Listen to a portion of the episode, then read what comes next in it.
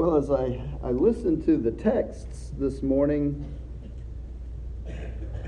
listened to the lamenting of Job, we listened to Mark as he talks about those who give up so much will be rewarded with so much, but then there's this little caveat with harassment. And as we look at Psalm 22, we see a, a, lament there. The words probably so familiar to us, at least the opening ones My God, my God, why have you forsaken me? And so we wonder as we go into the lesson this morning can we, can we take any more of this this morning? It's, it's Sunday after all, and, and we're after a little bit of peace and rest and to have our batteries recharged as we come into church. And these are the lessons, the scriptures that hit us this morning. And it's a bit overwhelming. And so Hebrews is the epistle for this morning. And I have to tell you that in some ways it's very uplifting, kind of a counterbalance to the scriptures that we've heard thus far. And in other ways, there's a little bit of a warning. And so we have to take this morning as an opportunity to grow in our walk with Jesus.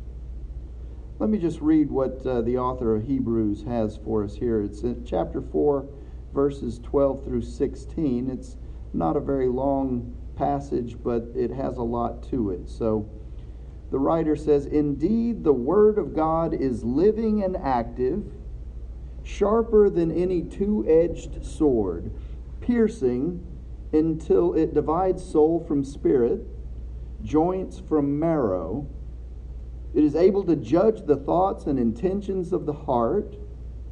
And before him no creature is hidden, but all are naked and laid bare to the eyes of the one to whom we must render an account. Since then, we have a great high priest who has passed through the heavens, Jesus, the Son of God. Let us hold fast to our confession. For we do not have a high priest who is unable to sympathize with our weaknesses, but we have one who in every respect has been tested as we are, yet without sin.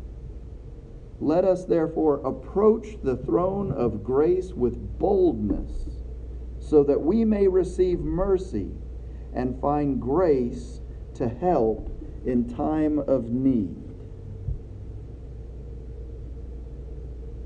So here, the writer of Hebrews tells us that the Word of God, we might just simply call it the truth, is like a two edged sword. And I think that's kind of an interesting analogy. The sword of the Word is, is sharp. It's, it's like a scalpel, it's like a surgical instrument. It, it can divide and distinguish between things that that generally in with the human eye we can't really distinguish. What do I mean by that? Well, things that are closely related are often indistinguishable to the to first sight, to the human eye. And here he gives the example of the soul and the spirit. They're two words that are so similar to us most people understand them to be the same thing. In fact, we probably, in many cases, use them interchangeably soul and spirit. And that's what we do in our everyday language. But if we analyze this passage a little bit and several others that go along with it, we see that the biblical definition of soul and spirit is very different. And it's helpful to us as we go through and try to understand who we are in relation to Jesus. What is exactly the difference between soul and spirit? First Thessalonians gives us a little bit of insight. It says, May the God of peace himself sanctify you entirely, and may your spirit and your soul and your body be kept sound and blameless at the coming of our Lord Jesus Christ. So, according to 1 Thessalonians, we are made up of three distinguishable parts soul, spirit, and body. So, what's the difference between soul and spirit? Well, the spirit is that life force within each of us. It's the part of our being that is justified when we receive Jesus as Lord and Savior. It's the part of us that as we go through life and as we grow in our relationship with Christ, it's the part of us that is sanctified as we become more like Him. And it's the sanctified spirit, and then finally, when we move on to the glorified spirit, this is the us that we'll have for all of eternity with Jesus. For all time, forever.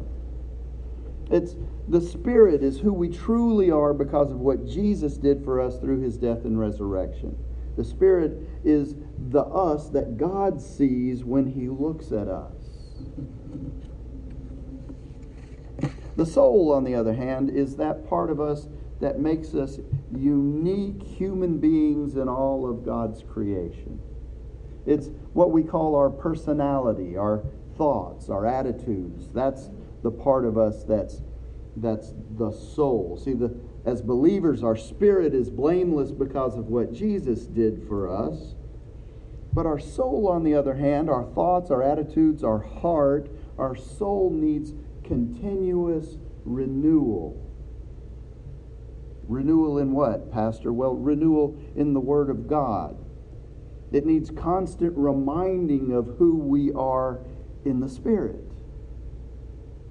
That's why God's mercy and grace, Scripture said, is renewed every morning because our soul needs constant, daily renewal, reminding of who we are in the Spirit.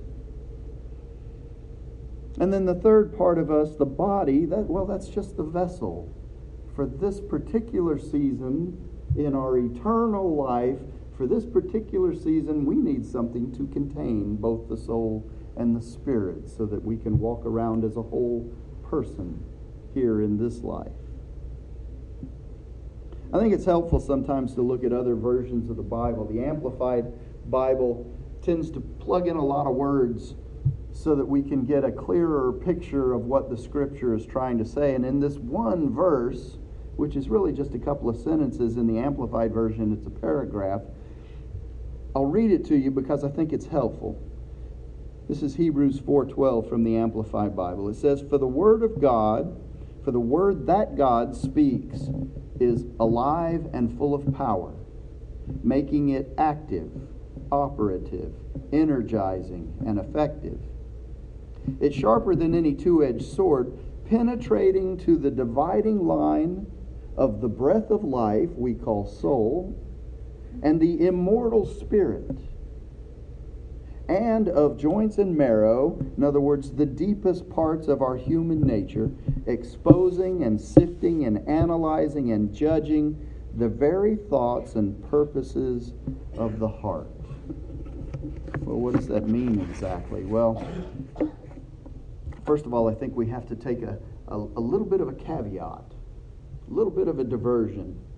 When we talk about a two edged sword, we have to realize that, that this two edged sword of truth is a very dangerous weapon. The sword of truth makes Satan scurry into the abyss, into the darkness from which he came. And if handled properly, it can, it can dissect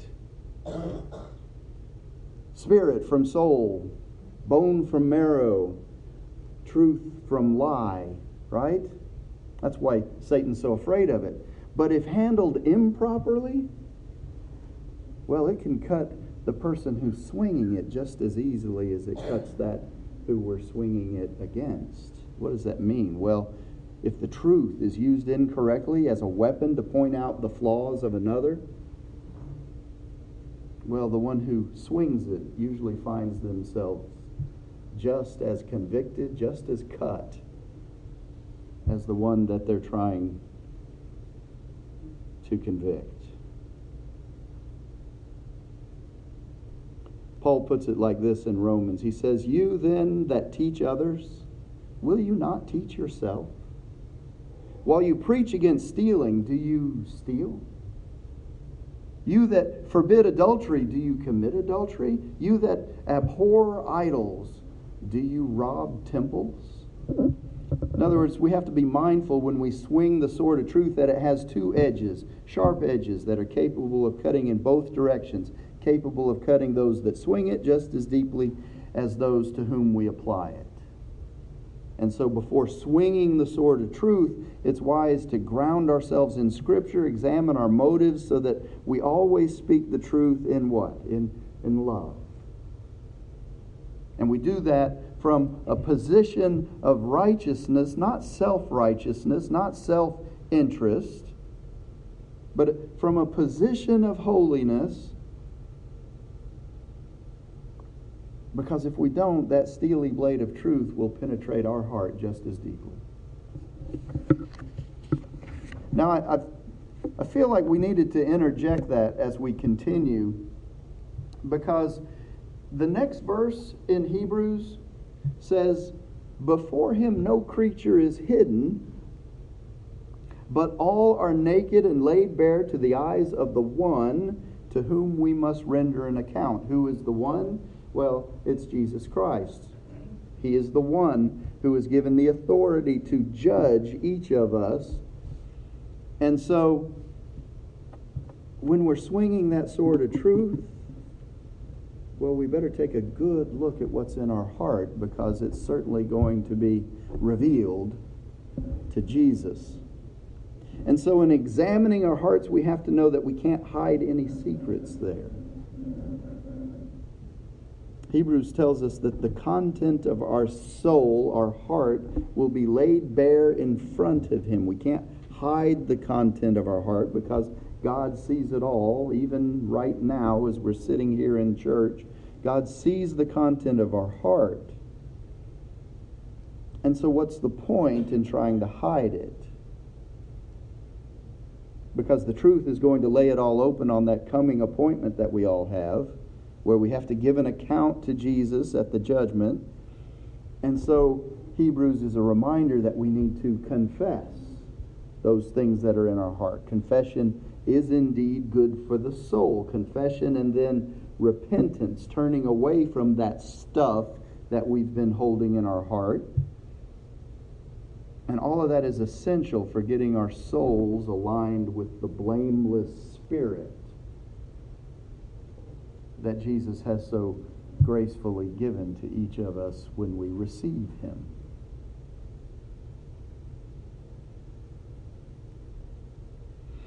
Let that soak for just a second.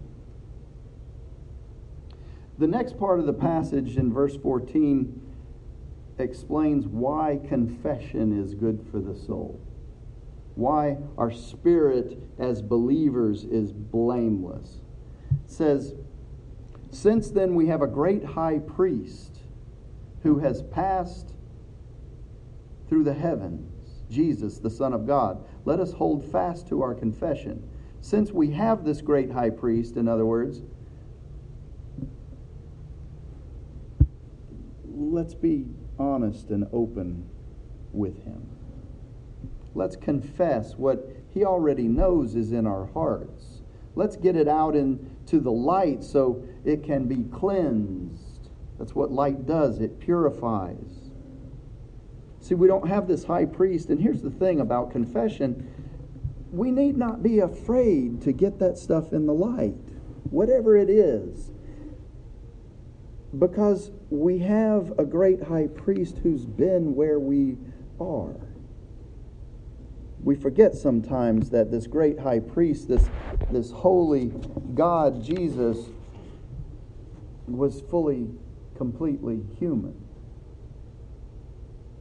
And so we don't have a high priest, Hebrews reminds us, who is unable to sympathize with our weakness, but we have one who, in every respect, has been tested the same way that we are. The only difference is when Jesus was tested, he didn't submit to the evil, he didn't submit to the wickedness. He was completely, totally sinless.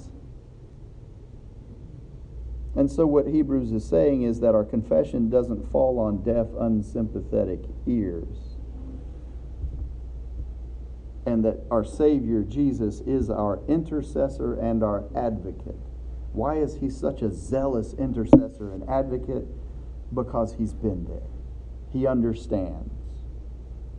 He's sympathetic to the struggle that we have as humans because he's been where we are. He's not only fully God, but he's also fully human.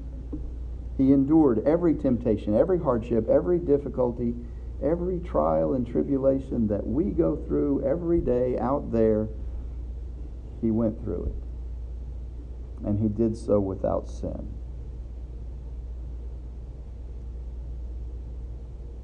And here's the thing about that that's so wonderful. Because he did it without sin, he then qualified to be the perfect sacrifice for our inability to be sinless. We couldn't do it. And so his sacrifice paid the sin debt in full, totally, completely, paid off. It covered our transgressions with the blood of the Lamb, and because of that, we can approach the throne of God not with timidity. We don't have to tiptoe into the throne room we can walk in and fling the doors open and say, Here I am, Lord. Do you get the difference?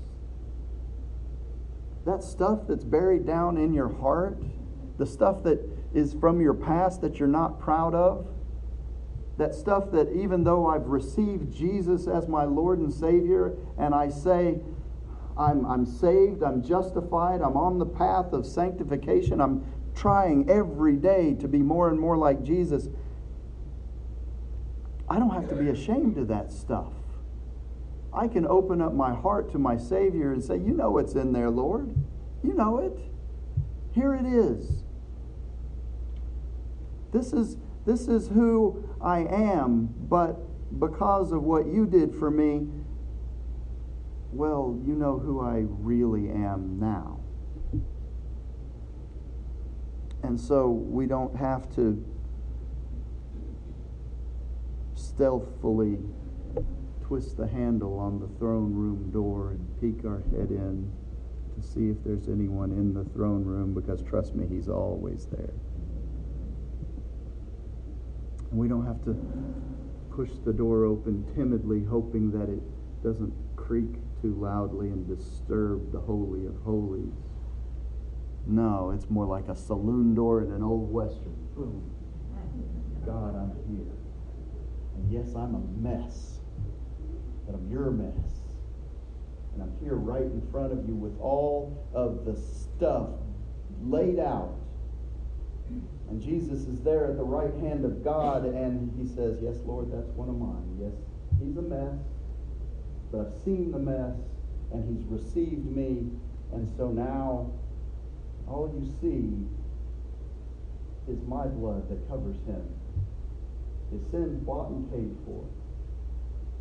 He's allowed to come into the throne room as one of mine. And God says, All I see is you, Jesus.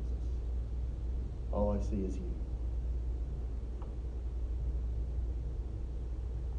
Let us therefore approach the throne of grace with boldness so that we may receive mercy and find grace to help in time of need. I wonder, do we really understand the depth of that? Whatever our need, whatever our circumstance, whatever we're struggling with, whatever we're enduring, we are able, because of what Jesus did for us, to receive mercy and grace in our time of need. I wonder, are there any needs out there?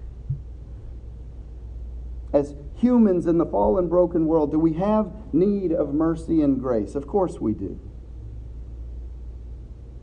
There will be times in this life when we feel alone and abandoned, like Job, sitting on the ash heap, scraping off all the stuff of our life with a potsherd, wondering, God, oh God, why have you forsaken me?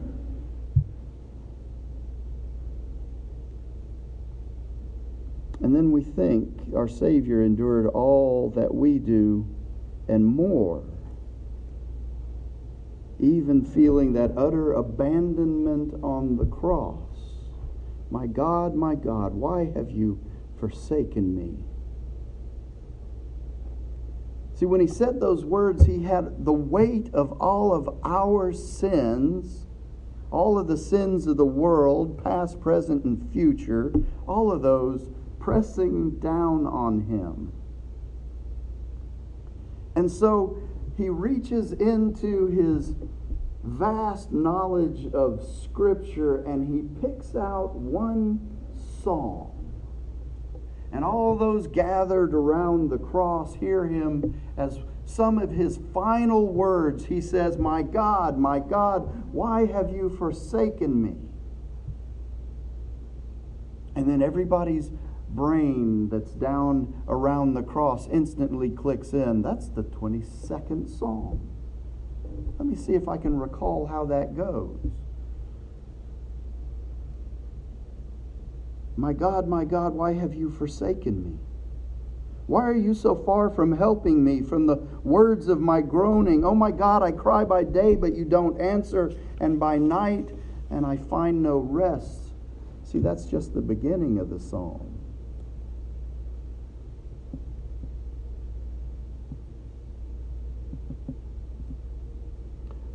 But you, O Lord, do not be far away. O my help, come quickly to my aid. Deliver my soul from the sword, my life from the power of the dog. Save me from the mouth of the lion, from the horns of the wild oxen. You have rescued me. I will tell of your name to my brothers and sisters in the midst of the congregation and countryside. I will praise you. You who fear the Lord, praise him. All you offspring of Jacob, glorify him. Stand in awe of him, all you offspring of Israel. For he did not despise or abhor the affliction of the afflicted. He did not hide his face from me, but heard when I cried to him. He looked up when I opened the doors of the throne room. From you comes my praise in the great congregation. My vows I will pay before those who fear him. The poor shall eat and be satisfied. Those who seek him shall praise the Lord. May your hearts live forever. All the ends of the earth shall remember and turn to the Lord. And all the families of the nations shall worship before him. For dominion belongs to the Lord, and he rules over the nations. To him indeed shall all who sleep in the earth bow down. Before him shall bow all who go down to the dust, and I shall live for him. Posterity will serve him. Future generations will be told about the Lord and proclaim his deliverance to a people yet unborn who are sitting here right now in Countryside United Methodist Church, and they will say, He has done it. This is the 22nd Psalm that Jesus, hanging from the cross in his last breath, this is what he was saying when he said, My God, my God, why have you abandoned me? It wasn't a cry of defeat, it was a cry of victory. What began with despair ends in glory. What began with agony and abandonment ends with redemption and victory. And because of who he is, who he is and who we are in him, we get to share in the victory. We need this victory. In this life, we need this victory. We need His mercy and His grace every day. And we receive His mercy and grace every day because every morning when we wake up, that mercy and grace are new.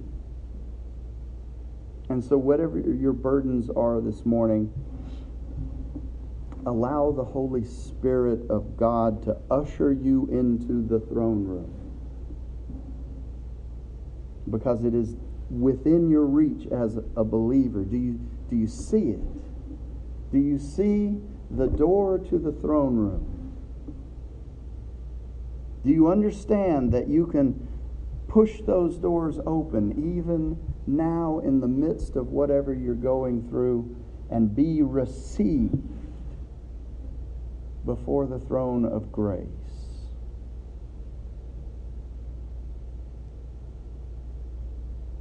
The throne of grace. It's, it's the throne that sits right next to the cross of Christ. You won't be able to miss it. It's approachable because of Jesus. And if you're on the fence about this whole Jesus thing this morning, there's no time like the present to gain access to mercy and grace through Christ. And so I realize that uh, every Sunday I tend to preach to the choir. Not, not that choir, this choir.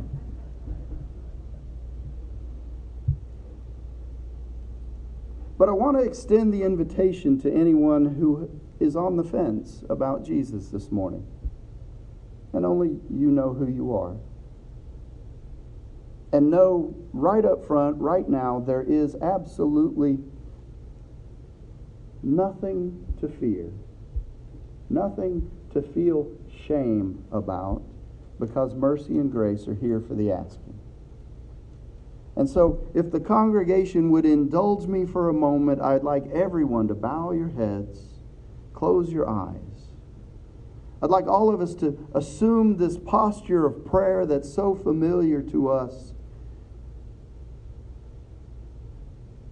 as we approach this throne of grace together. And as you're walking into the throne room boldly, Ask Jesus into your heart this morning.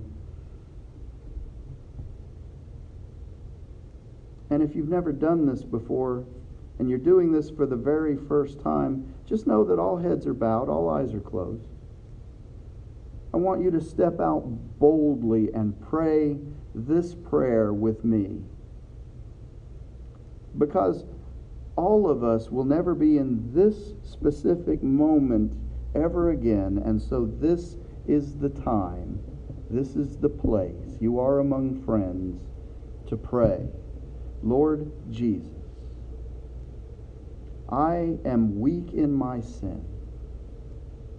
I have not lived my life in according to your will, and I admit that I am lost and I am broken. But Jesus, I believe that you came into the world and took my sin upon yourself. Lord, I believe you went to the cross as payment for my sins and the sins of all people everywhere. And I believe you died and you went to the grave and then you rose again, conquering death. And because you did that, you provided the way of reconciliation and redemption for me to get me back into the throne room. And so, Lord Jesus, I ask you to be my Savior, to be the Lord of my life from this moment forward. And I claim the inheritance of eternal life with you. In your holy and mighty name I pray it. Amen. So if you were able to pray those words just now for the very first time, if you opened and laid bare your heart with honesty and contrition, I would encourage you get with me at the point of your choosing in the very near future, in the days ahead. And let's explore together the next steps for you in this journey of faith that you have started today. And know this that by asking Jesus into your heart, if you did that just now, you are now justified. You are now able to approach the throne of grace and receive mercy and grace right now in your time of need and from this day forward. And to that, all of us as believers can say, Hallelujah. Glory to God. In the name of the Father, and the Son, and the Holy Spirit. Amen.